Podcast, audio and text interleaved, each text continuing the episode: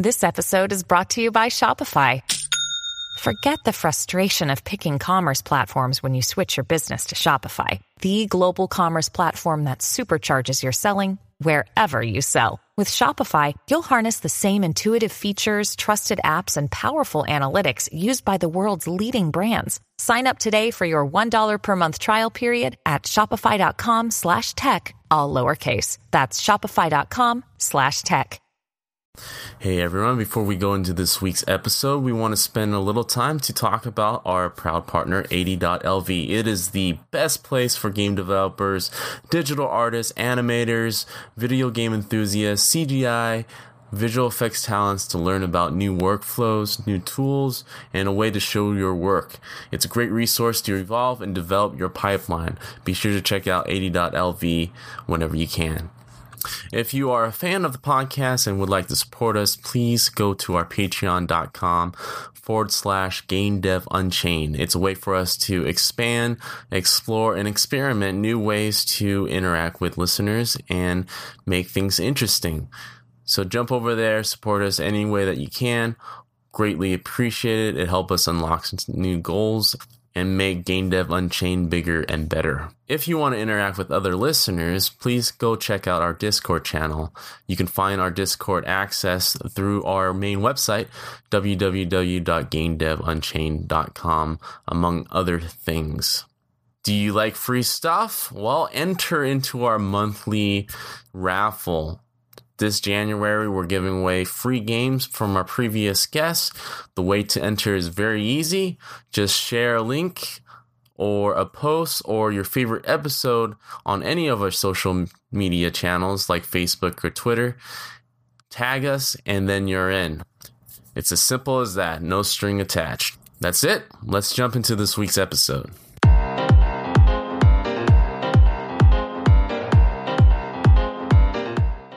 Ladies and gentlemen, welcome back, boys and girls. This is Larry Charles, one half of the Game Dev Unchained podcast team. And if you know your math, you know that half, me being one, there's obviously another person on the other end of the microphone. And this guy has the best recipe for toast, Mr. Brandon Pham. I do have the best recipe, and I ain't telling. So this is Brandon Pham with a special guest eating toast with me right now, Teddy Bergsman. Hey everyone. Hey Teddy, welcome. Thank you so much. All right, glad you could join us, man. I'm glad to. You're you're all the way from uh, Sweden right now. Is that yep. the time zone you in? Yep. All right. Dark, Perfect. Dark, cold Sweden. well, this is a moment when we uh, ask our guests to share a little bit about their background, where they are now, just a little bit of their resume, just to introduce yourself to our listeners out there. Okay, sure. Um, you could say I'm a computer graphics nerd. I've been mm-hmm. doing it since I was around 10, uh, mostly wow. because my stepmom was, was a graphics artist and worked in the games industry. So uh, she, she showed me uh, a lot of the cool stuff back then. And uh, I got pretty much hooked, and I've been trying to, to learn uh, all about computer graphics ever, ever since. Um, so yeah, like in my childhood, I did a lot of like mods. Uh, that's how I spent all my days uh, creating my own games or, or, or modifying existing games, mostly Half Life, Half Life Two. Um, and uh, when I was 19, I, I, joined a Swedish studio called Starbreeze. Uh, they back then did uh, a game called Riddick, and uh, eventually I got to work on a few other titles uh, like the, the Darkness and Syndicate and some Born game. Um, worked there for about four and a half years, and uh, yeah, then I, I, I wanted to to start my own company. Uh, I was really into creating tools for artists. I, I, did a lot of tools for myself, and eventually I got to do a lot of tools for for the the artists at Starbreeze. And I just saw this opportunity to to bring some new ideas uh, to kind of the the global market, and uh, that's kind of been what I've been doing since. Um, it's just a ton of fun, and uh, I, I I don't see myself stopping anytime soon. Right. What's what's what's this little company that you you made? the company is uh, Quixel. Hey, Uh, yeah, I heard of that. one or two of us might have heard of that company. I'm just kidding. and what year was this when you, you finally started um, branching into your own company? So this is 2011, just Oh, wow. just the beginning of 2011. Uh, so me and a couple of colleagues, we had been talking about it for for a couple of years actually. Um, but yeah, mm, right at the end of 2010, that's when we kind of pulled the trigger. Uh, we started taking, you know, these uh, courses like learn how to make your own business. It was Yeah. actually quite helpful. Like Yeah. Sweden, Yeah. Sweden has some pretty good systems, and it didn't cost a thing. Um, and you got to learn a, a lot and, and meet some pretty good uh, business owners and stuff like that. So that was that was fun. Was there like subsidized kind of programs for for making your own business, Yeah. encouraging? Okay, Exactly. Yes. So so so uh, they taught you everything about you know the the basics of, running a business, like h- how do you start it up, uh, uh, how do you make a business plan. And Damn. they had all of these CEOs from like famous Swedish companies coming in and, and you know telling their story. And uh, yeah, you you uh, you just had a lot of fun. You paid them like fifty bucks deposit that you got back when you God, just enough or to make it legal But he said you, for them to start he teaching said you. they get it back. They get it back. Yeah. Oh my god. we got it back. Uh, my question for you is: You said you got it started around the beginning of 2011, so Yeah. we're coming into 2018. That's just about you're co- you're probably closing in on seven years doing business. yeah. Were there any major lessons that you learned that you were prepared for in the Swedish business classes? Oh no, not. uh, I, I couldn't prepare for anything. Uh, it, it was um, it was quite a hectic seven years, I- I'd say. Uh, the, uh, I, I did know that that you know starting your own company, it's it's going to be a lot of responsibility, a lot of pressure, a lot of uh, you know giving up on on social life, etc Mm, hmm and uh, yeah that's essentially what i did for for like five years straight uh which is working 24 7 didn't have a single you know, day of vacation uh, and so on. But uh again it, it it's you know it, spawned out of a passion and passion goes a long way. Uh, but i guess what i didn't prepare myself for was that you know doing something that i really really loved uh, like 24 7 would actually you know take some kind of toll on you in the end. Uh, like uh, i didn't find that you know uh, like work life balance that let people talk about what the hell is that? yeah I, I What's know balance? I'm, I'm trying to find out. Um, but uh, so so that kind of you know, as you guys, I, I'm sure I'm sure you've experienced similar things, but but you know you, you get a little bit fatigued fatigued uh, uh, in the end, um, hmm hmm and uh, so I kind of had to take a a little break, uh, a couple of weeks, just recharge and and then just reevaluate uh, like how, how I'm going to approach this. Uh, because in the beginning we were basically just two guys. Hmm uh, so it was me uh, and Waqar Azim, um, who also worked at Starbreeze. He was um, he, he worked with me uh, developing scanners for them. Uh, we did facial scanning, uh, so we, we scanned a lot of the, the actors that that uh, came in to to perform for the games, etc. hmm hmm Um, but he was uh, he was uh, like an uh, electronical engineering genius. Oh, wow. uh, and he already ran his own company uh, in Pakistan, where he's from. Uh, he had an outsourcing studio with, with close to 100 employees. Damn. And so that's kind of what opened up my eyes to this entire, you know, running a business thing.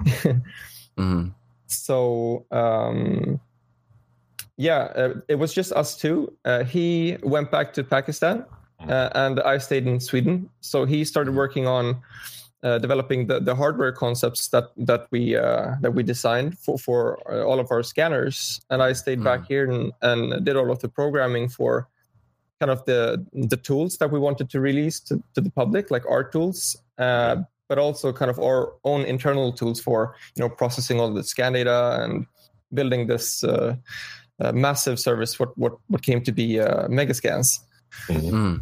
And did you guys know from the start? Like, I know you, your your goal was to deliver art tools, but was the Quixel Quixel Suite like was that the day one idea, or was it maybe a smaller project first that kind of grew into bigger projects?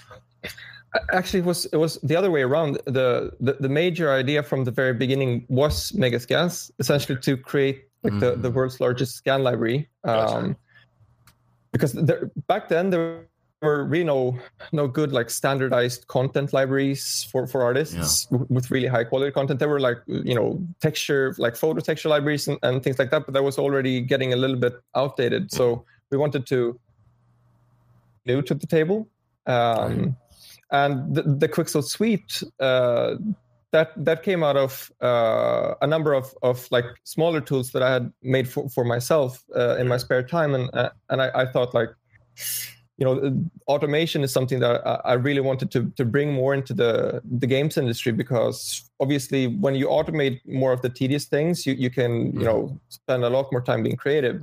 So. I thought, you know, hopefully uh, these tools can can become popular enough for us to kind of sustain ourselves and, and keep building uh, the Megascans library. Hmm.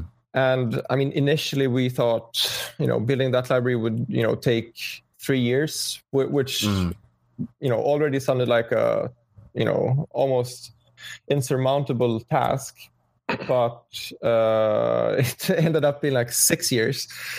Mm-hmm. Uh, so during these six years, you know, apart from from from like building the teams and the pipeline for for for the scanning stuff, I had to kind of also release new tools and new iterations uh, to you know sustain ourselves because we we always wanted to kind of maintain this uh, independence, which I feel is, is super important. Having worked with a lot of publishers, knowing kind of how that affects uh, your creativity. So that's kind of where we're at now. So Megascans, we just released uh, the beta version for like a, a, year ago, and and the final version uh, about three months ago. Mm-hmm. And by the way, sorry guys, if, if there's going to be some noise in the background, I'm at the office and, and people are just starting to, to drop in, so we, no we might hear oh, some, no. some, guys saying hi. No, just tell Sounds them to speak into the mic when they say hello. don't be rude. So, so, man, the the that's crazy. Uh, as an artist in the industry for the last decade, um, anyone that's listening that's been in the game industry knows like when it comes to generation jumps, it has always been either about texturing or lighting, right? That's bringing mm. us from normal maps to to uh, to PBR or or uh, vertex lighting, the bake lighting, to to now real time lighting. Um, so like, it really is about pushing the industry forward when companies like yours are coming up with tools and ways and techniques to make things easier and looking better and more realistic, like with the Megascan. It's so interesting to hear that you guys kind of did the uh, reverse, um, uh, where you always had this idea where Megascans are right now, but you had to do all this other stuff to maintain the studio, to build up to it, to finally be able to get to that point where you can you know realize your your ultimate dream so that amazing foresight is what probably separates Larry and I from you to be able to see where the industry is needs to be headed or is heading mm. and to innovate. It's like it's so hard and very rarely people in any industry can think that like that. Like you you you, you kind of like um I know you don't feel this way because you, you put your blood and guts in, into it, but the Quixel Suite, when it released, was a game changer. Uh, you know, we were just using Photoshop by itself before, right? But the Quixel added this extra layer to it that made texturing, uh, the whole methodology of texturing different, like the automation that you were talking about. Um, was that just something that you know while you were at Starbreeze you were seeing with the industry is like, why are we still using just Photoshop for texturing? And really, nothing has changed that much um, mm. uh, until Quixel came out. Um, and let's say the industry's been around for like 20, 30 years, right? Well, well, first of all, thank you so much. That was uh, that was some very kind words. I um, Being real, yeah. well, uh, yeah, actually, when I started at Starbreeze, uh, I was I was pretty young, uh, naive. It was actually my first job ever. I had done, done some freelance uh, on my own up until then, uh, so I was completely isolated, and I only had my own pipelines. And uh, at least it, for for me, I, I always try to you know just be as efficient as possible because obviously when you're on freelance, uh, you know money's tight and and you got to be. So uh, starting at Starbreeze, uh, I could kind of see that, like you said, the the same workflows that have been around for you know ten years were still, you know, basically the workflow. Um, mm-hmm so so this, the same things that I saw, you know, my my mother or stepmother using like ten years back was still what the, the artists were using there, but just creating high resolution things. Yeah. Uh-huh. Uh, and so that was a little bit of uh, a revelation to me, uh, especially then understanding that well, actually, this is not only how it is here at Starbreeze, it's it's how it's you know generally across the across the industry so that's when I started thinking that, oh man, I, I maybe I, sh- I should uh, try to make something uh, out of these ideas um, and and get them a little bit more widespread. And and so I actually started by uh, by developing uh, these prototypes uh, in my spare time and introducing them to my colleagues at Starbreeze. Mm-hmm. Um, so this was around like 2007, 2008, and um, people initially, I think, were quite uh, shaken by that idea. That mm. uh, you know, it, it, because in a sense, it, it infringes on on like uh, yeah. artistic integrity. You're introducing right. change too. Yeah, especially to older developers. We've been doing this for. I'm not going to learn a new program to. well, I, I shouldn't say that you know they, they weren't willing to uh, mm. you know learn new, new things or anything like that. But you know from their perspective, here comes this you know 19 year old kid. yeah, I tell you, this is how we get do it. Yeah, like okay, mom, uh, you've been doing it wrong. yeah, like not, not, a single day's experience in the games industry.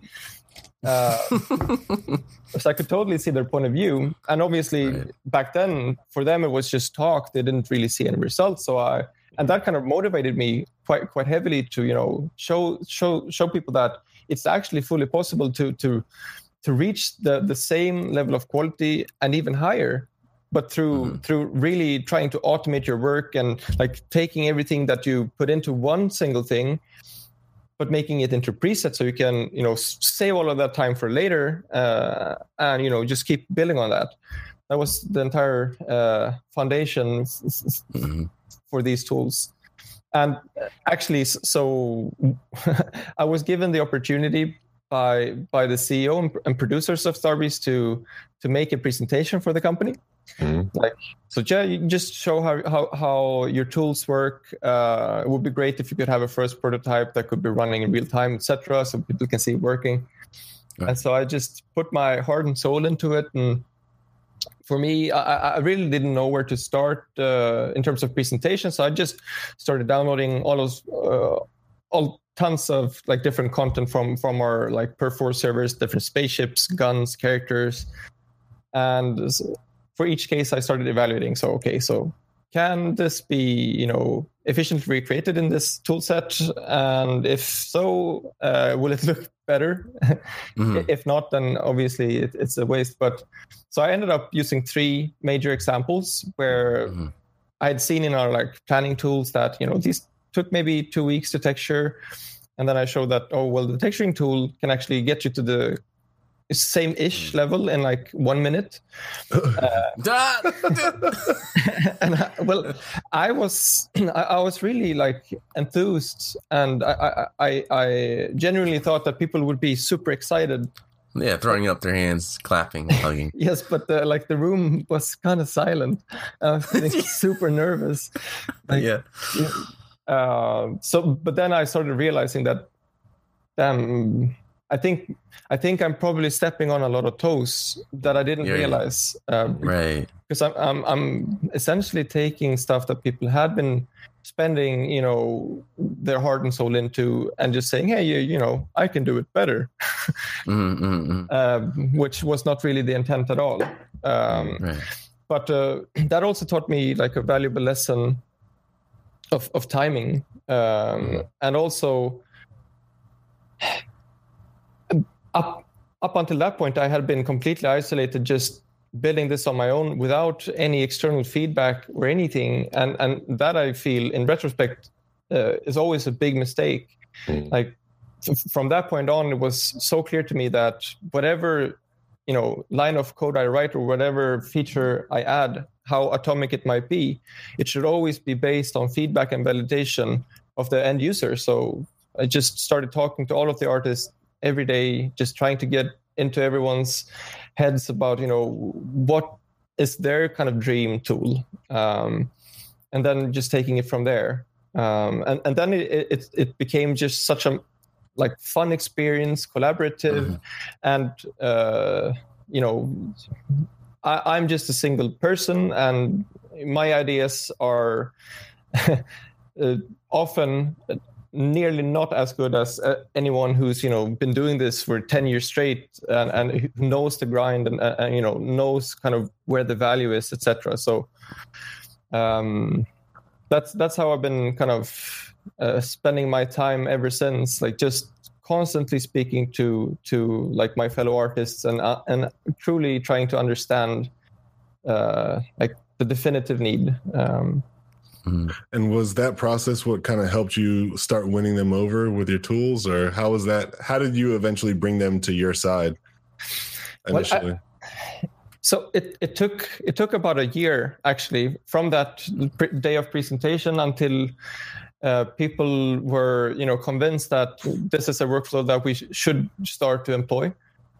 Um, and that process was simply uh, you know being much more involved and making sure you always sit down with everyone uh, uh, to ensure that we're on track uh, and that they get the, the the user interface, the experience, and the features that that they request. Mhm. Um, and and then it started just becoming a natural part of production. And uh, I think also during this time, it it prepared me for for kind of starting my own thing as well because well in 2007 definitely i think the the industry uh, was was not uh, at a point where we could start employing those workflows. It, it was too much of a of a shock. Yeah. um, but during those like the, the four and a half years that I worked at Starbreeze, uh, people in general, like across the globe, I could see more like I could see more automation becoming part of of different kinds of workflows, and the idea uh, that automation is a valuable tool set, um, you know, becoming uh, more and more frequent. Uh, Mm. And so I, I think we were able to start Quixel at a pretty good time. Um, I, I was so afraid of, of a similar backlash when releasing the tools, but I was so so incredibly happy to see that you know people really appreciated them in a sense that I hadn't anticipated. Uh, I, I I didn't really know what to expect whatsoever. I, I thought, well, you know, I spent you know six months of my of of my life uh, now uh, building this commercial product. Probably no one will will like it.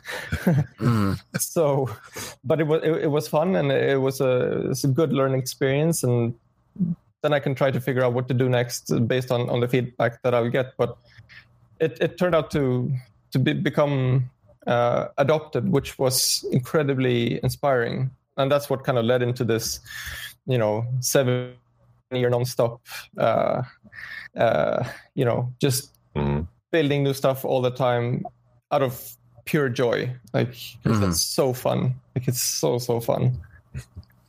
So I, I kind of like to uh, relate you to.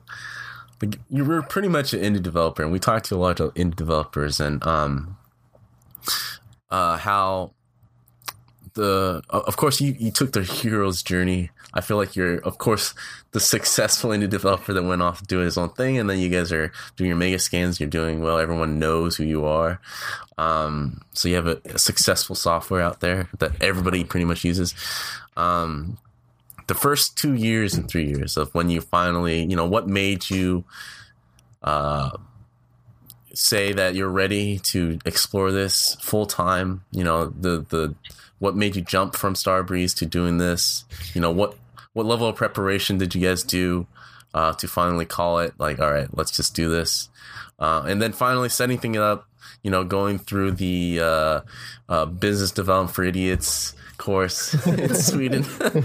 you know, you know how much that really helped, and then reality. You know, if you can kind of walk us through like the first two years of when you finally went to do this full time, and how what that was like. You know, in a brief way. I don't want you to completely spend day by day. Day five, I didn't eat. Uh, day eighteen, you know, all that stuff. It would be great to hear about. Oh, absolutely. Um, I think the hardest part was the mental preparation. Um, really, you know, feeling ready to take the leap. Uh, I I think that process probably took me around two years uh, be, because I, I, really loved working at Starbreeze. Um, I loved my colleagues. I loved the projects that we were working on. It was a lot of fun, and uh, you know I, I, could have seen my myself working there for you know another ten years uh, easily. But at the same time, there was this was this really big urge to try to present uh, some of the ideas that were now exclusive to Starbreeze to the rest of the world. Uh, I really thought that that these things should not be just locked into a single space. Um, mm. And one key thing was was kind of like my colleagues; they they were super encouraging. Mm-hmm. Uh, I owe so much to to my friends at Starbreeze because, for instance, uh, there was this one guy, uh, Philip Klevestav. Uh, some people may know him by the name of Philip K. He, he works at uh, Blizzard these days, and he's one of the senior artists behind uh, Overwatch. Uh, And he was actually the reason that I uh, I had the guts to to to leave Starbreeze and, and, and try to start my own thing. Mm-hmm. Because I was developing like a, an early version of nDo back then in my spare time, and he mm-hmm. he was uh, the main contributor to to nDo in terms of feedback. Because because one day uh, after work, uh, he, he, came by my desk and he saw me using this uh, goofy looking like normal mapping thing in Photoshop, and he was asking like, "Hey, so so what's that?" And that uh, it's, it's just uh, it's just a like a, a normal map script that I'm trying to to make for myself because I, I wasn't really that good with with Maya. Mm. Because back then we we, we modeled everything, uh, and I just thought this takes so much time. Like doing everything in 3D to, to have it in, in 2D at the end of the day, it's just a, it's it's right. wasteful in a sense. Um, so I tried to develop a tool to, to, make that process simpler and more artistic in a sense. Mm-hmm. And he said, "Oh, that looks pretty interesting. Could I try that out? Yeah. And so I, I, gave him the code, and that, that was like unleashing the kraken because like every day he would like write me like long lists of feedback and features. Um, yeah. And he was just so uh, like pushing and, and excited, and uh, he was like, "Yeah, you know, you should totally release this on, on Polycount or something." Mm-hmm. Uh, mm. And I really didn't want to because I thought it was crap. and uh, so one day, he uh, like one morning he, he came up to my desk and he said, "So Teddy, you got to release that that uh, tool on Polycount now." I'm like, "Why?" Well, because I, I made a tutorial and I'm, I'm I published it and I put it on Polycount. So now people are waiting nice. on the tool. so you better come up with a name and, and, and release it. Wow, so, that's a, that's a good that's awesome. like sneaky motivation move by a friend, I must say. Yeah, I I love Philip. Like he's uh, Uh, he's great. So, um, so I did, uh, I did release it. Um, I, I just that's also the the the reason behind the goofy name of of nDo, like because I had like literally 30, 30 seconds to decide on a name. So I thought like uh, N for normal and do for you know you do normal. So nDo, okay, let's go. Ah, There you have it. Released on our podcast. Game Dev Unchained exclusive. I, I didn't really knew know that that was the meaning uh, up to this point. Yeah, yeah, again, like don't judge. It's like 30, 30 seconds of deliberation. smart. There we go. Well, let me ask you this really quick. If you had time, you know, did you, or okay, I'm not even going to ask if you had time, but like after you released it with the name nDo, were you like, oh, dang, this would have been such a better name, but because I've already gone with this? Yeah, I mean, I, I had like tons of better names that I would have chosen for it. I've repressed all of those memories now, though. Oh, I'm sorry. I, didn't, I didn't mean to open up some, uh, some repressed Yeah, memories. open up wounds. Yeah. But it was actually the same for, for Megascans. Like when we were developing the project, we didn't really know what to call it. I think, Mhm. internally we call it like scan mass. Like uh, it's because there's massive amount of scans. Like the worst name ever. Uh, and then we were going to GDC, and we were I think having our first booth, and we were thinking, oh, we gotta we gotta show some of of of this scanning service, and so we had to kind of come up with a name on the spot. And again, it was like the night before. I had to go, oh, I gotta make a logo and gotta come up with a name. Bill came back around, did another tutorial. yeah, exactly. Yeah. So it's usually like that, actually. Like a lot of things happen like last minute. Like Mhm. some of the most important things, which is a little bit scary. I will say though that Megascans is nail on the head for a name plus search engine optimization. That's Right, like right, a win-win right It's a there. Good name. Oh well, thank you. Yeah. Uh, but uh, yeah, it's, I, I guess um, having that tool released out, in, like in the wild, nDo, uh, gave me a lot of courage because the well, the people at Polycount were also extremely encouraging, and uh, like, like it was being spread around outside of Polycount, and it really like took on a life of its own. And uh, all of a sudden, I started seeing studios using it, and uh, one studio actually like they donated like a thousand dollars just because they they they thought it was a valuable tool for them, and I I, I was uh, shocked. hmm um, and uh, all of those things kind of you know built that confidence that okay well maybe there is a market. And uh, i started you know getting to know people outside of starbreeze and you know pinpointing people who could be you know great you know beta testers etc and uh, yeah I, I think that the community more than anything was the biggest uh, reason why i chose to leave Starbreeze together with Waqar.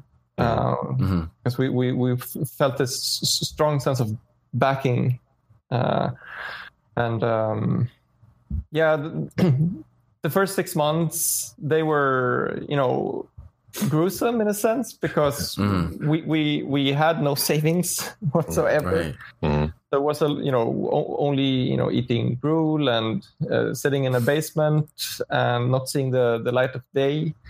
Um, and uh, but but just being in this kind of creative high uh, trying to in a you know in a really short amount of time create something completely new you know it's it's it's a challenge that's you know extremely exciting.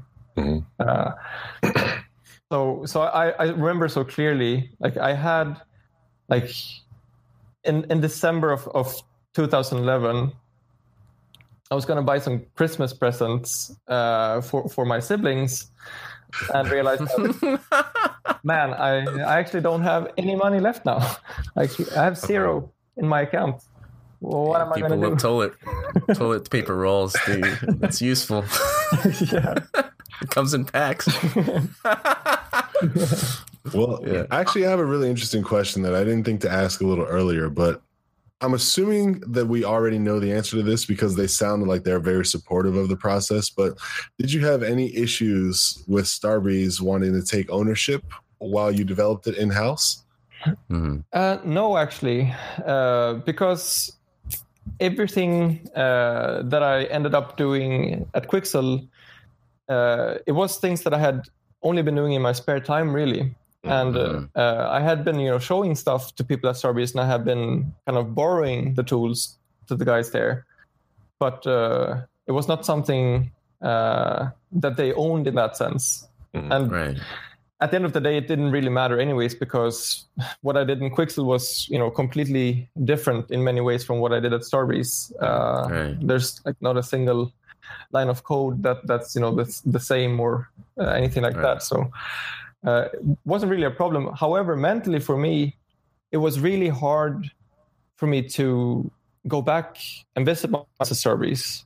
Uh, Right. because I had this uh, I don't know what what you call it, but uh, like for for the first uh, you know six months to a year, I really didn't feel like I could go back until I had you know actually done something, Yeah. uh, Right. And I, I just felt this huge- Ego. Yeah, no, not, not the ego, but but shame in a sense, Right. like Yeah. because I left Right. I left a great team behind, and uh, you know people that I really enjoyed working with, and Right. if if I didn't have anything to show for it, then Right. I, I felt you know just uh, like a What- failure. disappointing everybody. Yeah. yeah, yeah. So it was only until a year later that I actually went back, uh, and I had run, s- you know, run so so many scenarios in my head of of it being such a painful experience. And I, I don't really know why I, I thought it would be painful, but when when I when I went back, it was it was so relieving just to meet everyone again and to show myself in public because I had just been locked away for the longest time Right. and uh, that was it was great.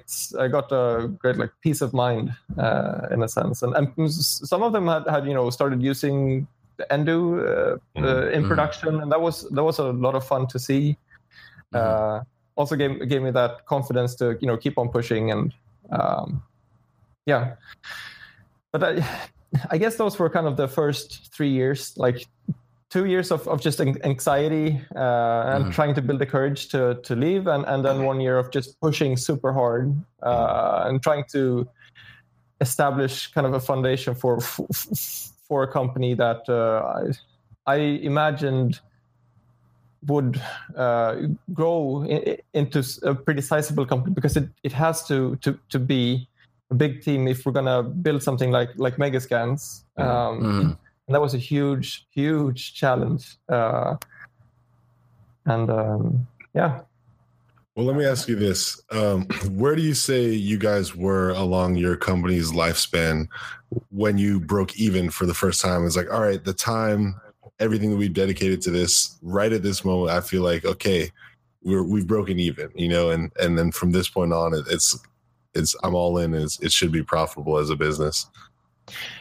um, well we were very lucky because after six months nDo was was done and up until that point obviously I, since i didn't have any money i you know i couldn't pay myself Yeah. so uh, uh, releasing that product was only like profit Mhm. uh, in, a- in a sense. Um, and uh, I mean, I I shouldn't say it was hugely profitable, but it was profitable enough for us to to you know do our first hire, which was uh, a guy called Victor Öhman. Mhm. Uh, was a f- fantastic, fantastic artist who who worked at a, another Swedish company called Ubisoft Massive, Hey, and uh, familiar, yeah.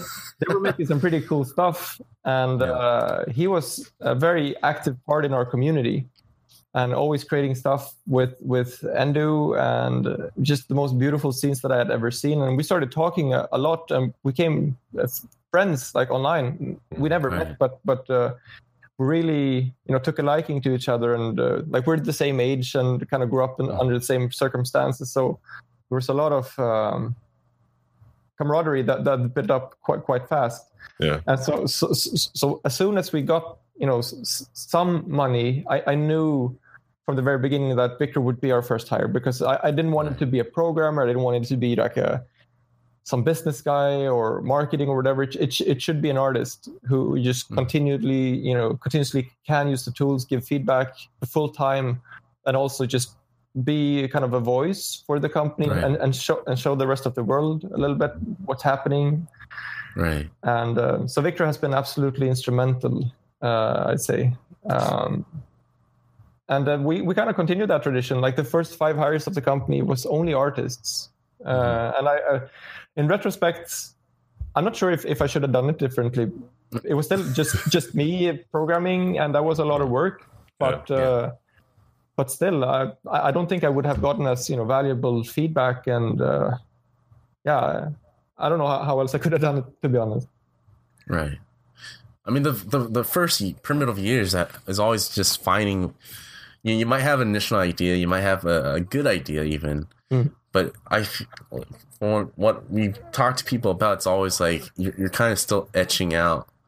You know, f- fully realize this thing as a, a a full product, right? So like, what having having the the the money behind it to to to to take the time to actually figure it out is one key aspect, but also having the patience to to see you know where this thing will go and take you is also another thing. So the first five hires being artists, I think was really smart because it is an artist tool. You know, uh, you need to figure out you know what do artists needs, uh, you know what the artist needs are, and as a tool programmer, right, you kind of need feedback to kind of just continuously uh, build out a product. Yeah. Um, you know, I think so. Like, yeah, like it, I kind of felt like I had turned to the dark side in a sense because I was not really a programmer. I, mm-hmm. I you know, I started out as an artist, uh, and I, I kind of had to learn programming to, to, to even better. That's the best programmers yeah. that I work with who understands us because they are us. So I, but I still, I, in many ways, I, I kind of feel like a fraud because I'm not a programmer. I, insist on that. I'm not a programmer. Well, I'll say this. I think you're exactly the type of programmer that needs to be programming art tools because yeah. I found, even as not an artist, what I've seen and used a lot of softwares that other artists use, or just even in my own hobby times, I could tell that it was like a team of engineers who probably didn't talk to any designers or artists, just yeah. made this incredibly functional but not even close to into ugly ass UI, just barely like, able to chug, yeah, type of thing. Yeah. Anyway, well, I uh, I think we should transition into the future and like what's cur- what you guys are currently doing and what's you know on the way. But mm-hmm. as a great segue, how about we do a little bit of a game? Ooh. Teddy, yeah, I'm sorry. I can't treat you any different. Uh, we play a game with every guest that comes on the podcast. It's called uh, the Fast Five. I'm going to ask you five rapid fire questions, and I need five rapid fire answers. You can handle that this early in the morning. Ooh, I'll try my best. All right. Question number one What's more fun, SIGGRAPH or GDC? GDC. All right. Question number two Favorite movie or game that uses your technology? Ooh, hard one. Jungle, Jungle Book, I'd say. Oh, that was yeah. I know what you're talking about. Question number three. This should be easy. What's better, cold pizza or pasta? Cold pizza or cold pasta? A cold pizza. Any okay. Day. Uh, what was your favorite game that your stepmom worked on? it was a kids game. Uh, it was uh, you you play you played this this dog, and uh, she did all, did all the artwork and the voiceover, and I played that game all the time. Do you remember the name? Uh, I think it was it was a Swedish name, like oh, okay. uh, Helges Äventyr, like the Adventures of Helge. that sounds nice. Uh, and then the last question was from our previous guest, Mr. Klaus Peterson.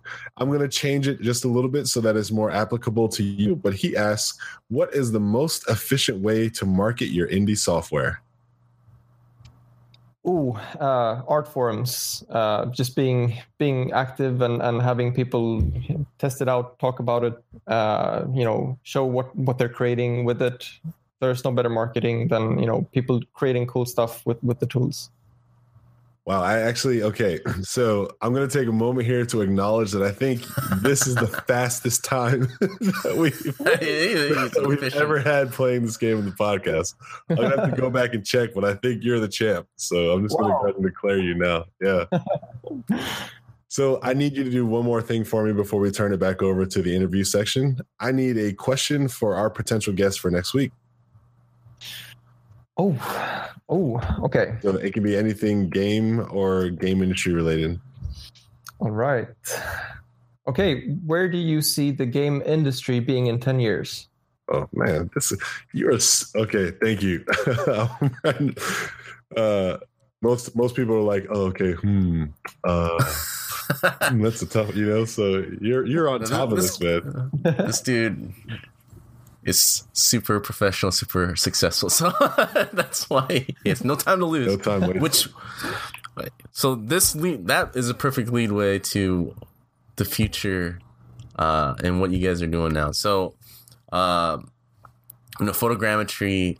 The first time I was aware of it, and you know, I'm behind the curve. Well, I'm like maybe second round of people that knows things. It's like the first people are like who sees, like you, Teddy, who sees like, all right, the industry's needs to go this way. Uh, you're the movers, and then we're like maybe I'm like middle class second where like first round you know gets the touch of it and then the second round well anyways what i'm trying to say is i'm slow when it comes to innovation right and the first time we actually i actually came across photogrammetry um, was when maybe after uh, battlefront 1 came out and the whole development team touched it and we were doing stuff for world war ii on um, call of duty mm-hmm. and that was when you know a, a team member on uh in our group was like, all right, we need to look into this photogrammetry stuff.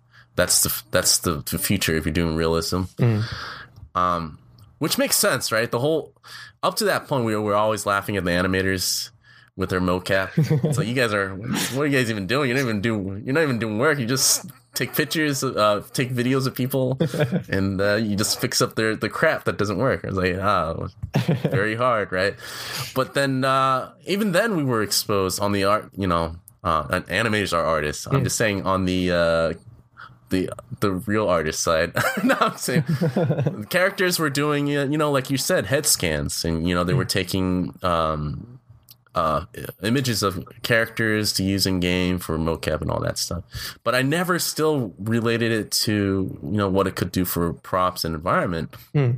or anything until uh, Battlefront, until uh, we were researching for World War II. And so, and but you said you had this idea from the very beginning, right? Before any of that, and that makes sense if you're innovating. Um, so was it like what led up to that type of thinking?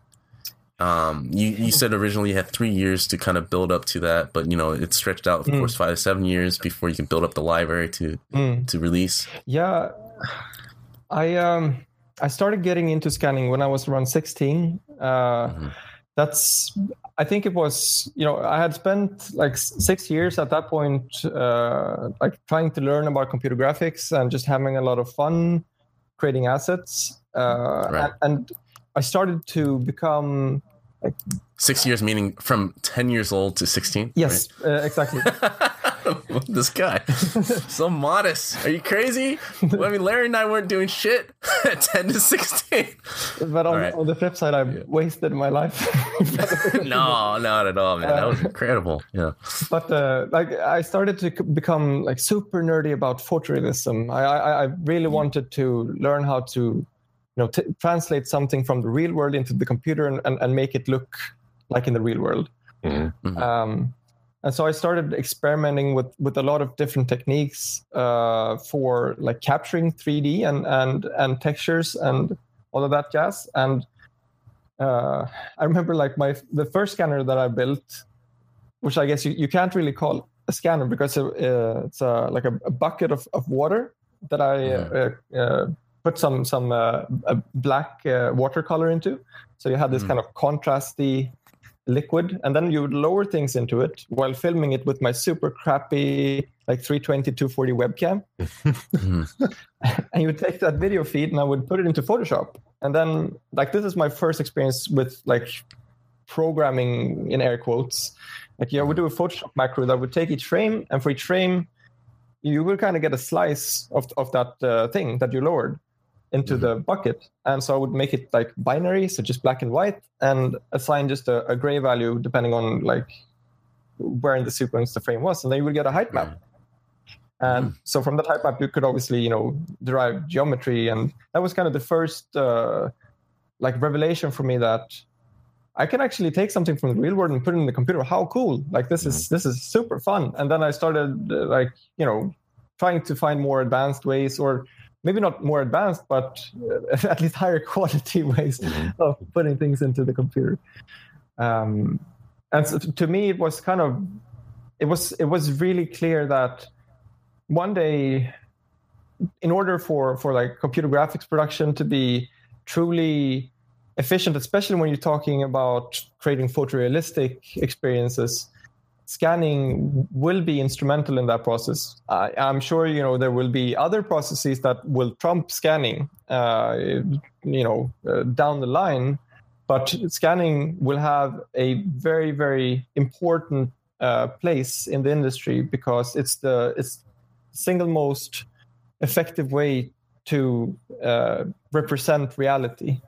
Mm-hmm. Um, and, and the, I guess the biggest challenge was to uh, not only uh, get the geometry right, but also the, the, the material behavior, the reflectance, um, how everything interacts with light. So that was kind of a big journey trying to learn all about optical physics and and um, how to translate that into some kind of uh, code. And um, I think the uh, the advent of, of PBR really helped ignite that even more because mm-hmm. mm-hmm. there was there, there was actually one point when we had 2000 scans in in the library and none of them were PBR uh, mm-hmm. because PBR wasn't even a thing like back in 2011 uh, mm-hmm. and then being like visiting a lot of studios, you could start to kind of hear those early discussions about, you know, there's this, you know, new workflow, physically based rendering. It it it aims to unify like rendering pipelines and workflows. Uh, and that was so much in line with what Megascans was all about. Like it's all about, you know, having a super standardized library of things uh, that just like the standardization in and of itself will just save a lot of time. Mm-hmm that I just had I realized that oh man, I just gotta I gotta scrap like two thousand scans. so much work. I gotta go back to the drawing board, and that's also why you know Megascans didn't end up taking three years, ended up taking six years.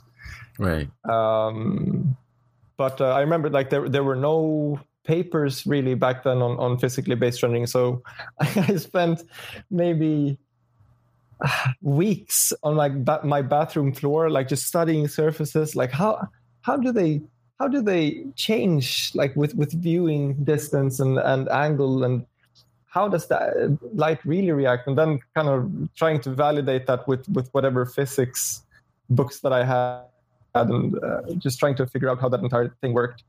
And um, that was that was that was fun.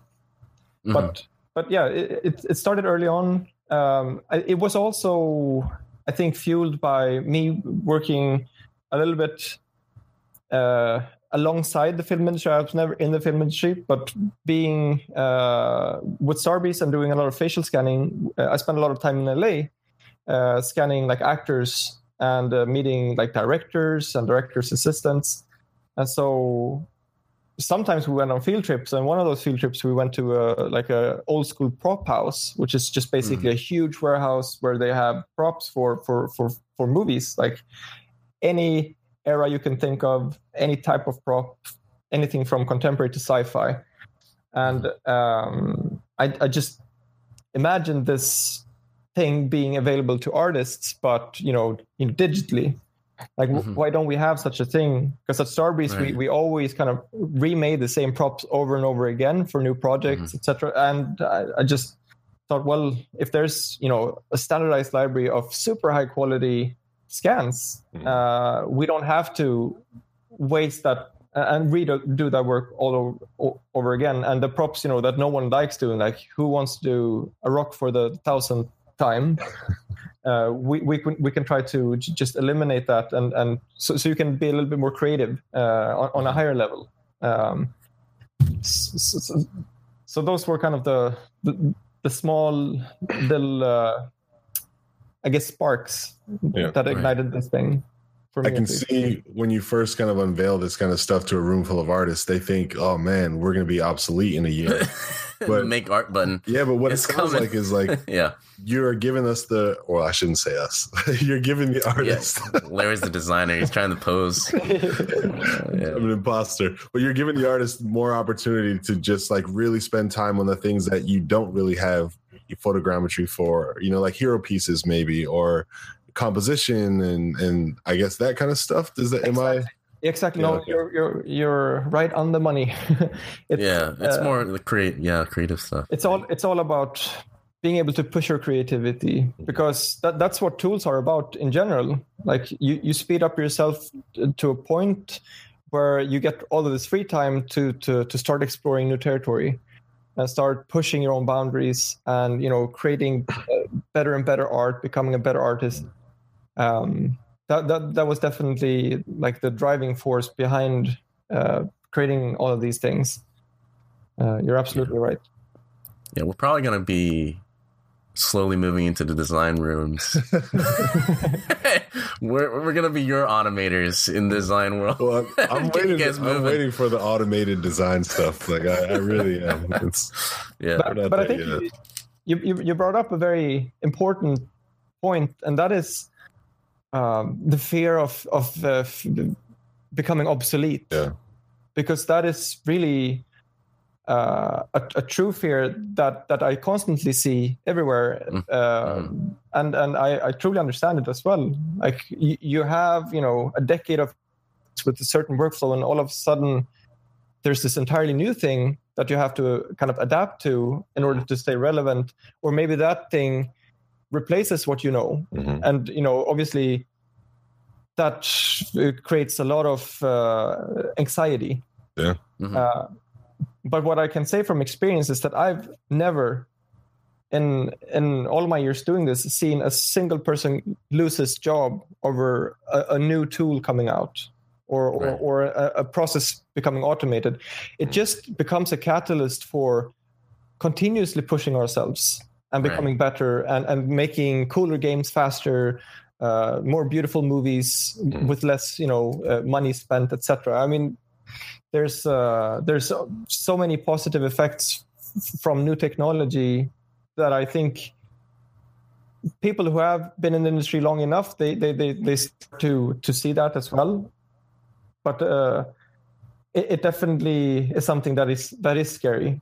But but if if if if more people could get into the mindset and embrace uh, kind of new technology I, I would be moving forward even quicker because what we have to realize is that we're of, of artists and programmers and engineers and uh, designers and we all work together. Like we're not mm-hmm. competing. Mm-hmm. even though we might be creating different games we're still pushing uh, to the same you know, for the same thing. Yeah. And we should be more open to the idea of of you know everyone who who who who who, who works hard he, he doesn't just work hard for himself he works hard for everyone.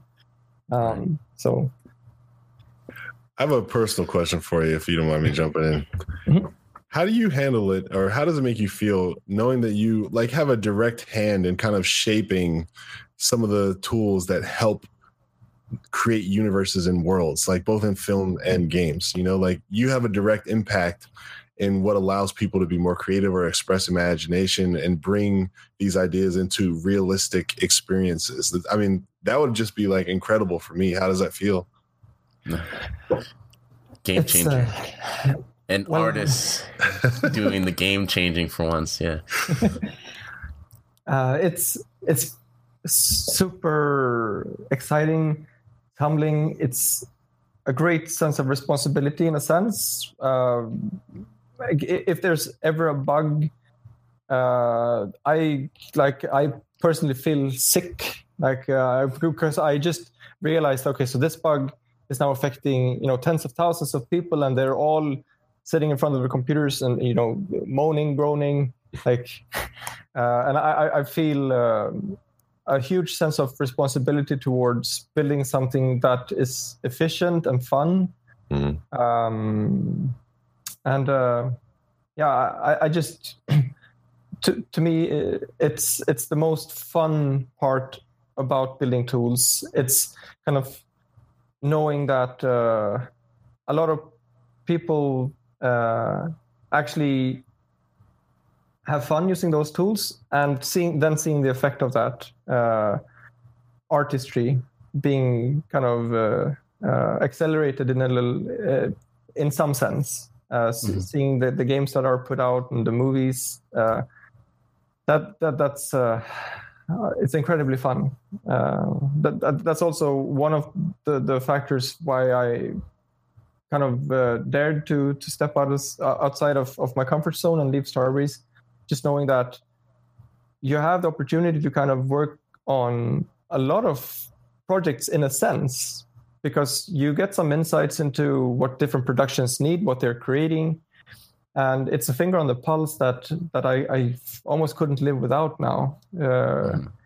And I, I, think it's it's so important also uh, in order to to get a sense of where the industry is moving, seeing where the gaps are, and trying to to fill those voids. Uh, uh, it's, it's, just a it's a lot of fun. I'll um I'll follow up Larry's personal questions with my own personal question here, mm-hmm. and this has to do with um being young right? I feel like even today's time in any industry, I feel like a 30 year old uh, would have an easier way to get into the industry and, and uh, gel with everyone uh, than like a 19 year old that comes in the industry, mm. right? Same, same level of experience and everything. Uh, I only say that because, you know, I, I came in the industry uh, as, as a mid level artist. Like I completely skipped the junior uh, stuff Hmm. And so every every position I've had since, it's like I'm the young guy. and so you had an even crazier earlier start, you know, being the 19 year old and getting like you're, you're self educated and everything. Um, and now you're like, you know, the CEO of a major company and everything. Uh, what advice would you give to to to pretty much everyone that's kind of going in the industry and they feel out of place or uh, you know, constantly having to be, um, uh, you know, being looked up to. But you know, you there's a whole like self awareness and you know self. Uh, what would you call it, Larry? Um, it's, it's kind of touching on imposter syndrome a little bit. Mm-hmm. Yeah, imposter syndrome. Yeah. Exactly. Like, how, how? What advice would you have? Uh, being a young guy constantly. You're constantly going to be young, even when you're when you are old, which is crazy. It's going to follow you because you probably look pretty young too, right? Um, so. Well, well, I, I almost feel like I don't have the right to answer that question because I strongly feel the imposter syndrome. Like I, I always feel like like I'm not enough and I'm not doing good enough stuff. So I don't think I've figured out the answer myself but at least what helps for me is uh, not taking everything too seriously. Um, just uh, trying to to enjoy uh, the work and the fact that you're actually doing something that you're truly passionate about, and, and trying to focus on that rather on what people might think at the end of the day. Obviously, it's important what people think, but it shouldn't be what worries you. It should perhaps be what drives you. Uh, that's a, a, minor distinction, might be a bit vague, but uh, and I think in, in, just terms of, of building that confidence, uh, just throwing yourself out there and, and uh, showing everything you do, whether it's good or not, but just so you can get the feedback, knowing how to improve, and also get getting the validation for things that, that people actually appreciate. I think that's hugely valuable. Uh, I have to give mad props to to to Leonard Teo for for you know building ArtStation and this mm-hmm. extremely extremely valuable community uh, yeah. for for artists uh, because it's it's it's the best forum for for validation there has ever been for for our mm-hmm. industry. Mm-hmm. Um, so just being present in those forums and and also make sure to not only uh, seek validation but give validation whenever you see someone doing a you know good job make sure to let mm-hmm. him know it because you, you know that you know you have that has a positive effect on you knowing you know that people like your work and obviously uh, other people will thoroughly appreciate if, if you give them appreciation. Right. So I, I think that's super important, and it will also boost your own confidence in a sense to to build that sense of community with others, and yeah, just just try to yeah try try not to focus on on uh, the performance aspect of it and not being Mm-hmm. good enough. Just trying to uh, try to focus on the fun and improving, and yeah. That's a finding the fun perfect answer. Well, I can say this. If uh Brandon, you have nothing left to say, you know what I'm about to say. All right. Good man. I looked down at my watch and it says we've been podcasting for over an hour. Teddy, Uh-oh. rapid fire Teddy, champion of the Fast Five. We've been podcasting for over an hour, sir. And so it is at this time that we're going to give you your grand prize. Brandon and I are going to take a moment to step off the mic to let you talk directly to our audience to shout out, to promote, uh, raise awareness, or just get people involved in knowing a little bit more about something that you're involved in, something that you're excited about, or something that you just think needs a little bit of spotlight right now. So without further ado, the floor is yours. Oh, this is nervous. um, okay, well, first off, I want to take the time to really shine a light on all the people behind Megascans, which is kind of our current major focus. Yes. uh, we're about 50 people at Quixel now, and uh, everyone's pushing extremely hard to to make it, you know, the best it can be. And uh, I think there's uh, uh, mm, some people might think that scanning is easy, but it isn't. it's it's very hard, and people work, you know, work hard to to, to make it happen. And I uh, I want to show you know my appreciation to everyone on the team. Um, then as for for for- the community, uh, I don't think I can ever you know show my appreciation enough for allowing me and my colleagues to you know try to to create all of these tools uh, I've always felt a tremendous sense of support from the art community, be it Polycount or ArtStation or you know YouTube.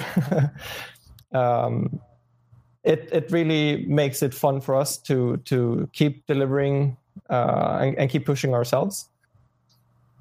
And yeah, be be on the lookout for for all things Megascans. We we launched it a year ago, and a lot of stuff has happened since. So if you haven't checked it out since, you really should.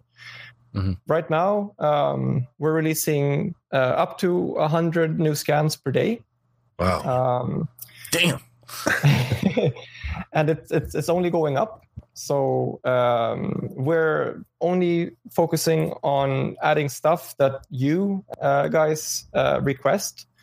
So if if there's something that you really think is lacking, just let us know, and we'll make sure to to put it in there. That's what it's all about. Uh, super excited to release some uh, tools around Megascans, integrations into all the major softwares, Unreal, Unity, the game engines as well, renderers, uh, tools for, for being more creative with scan data. We're releasing a major uh, software uh, this year.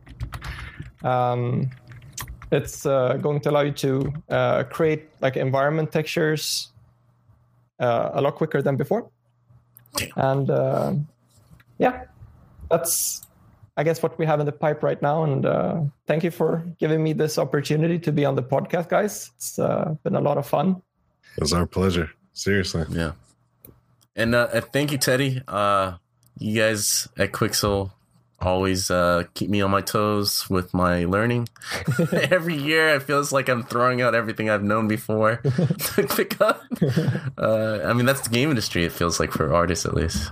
While Larry over there is just fine with Excel program. Man, I no one's creating tools for those guys over there. Might Well, be something. Microsoft making all these great game design tools yeah. like Office. and Excel. Revolutionary stuff. All right. Well, I know over there it's day, and over here it's night. Larry Charles, I'm saying good night. This is Brandon Pham. See you guys next week. Good night and thank you so much. If you enjoyed this podcast and you want to stay in touch or continue to follow our developments, then you need to go to facebook.com forward slash game dev unchained and drop a like and stay in touch. You can also get the direct feed for this podcast on soundcloud.com forward slash game dev unchained.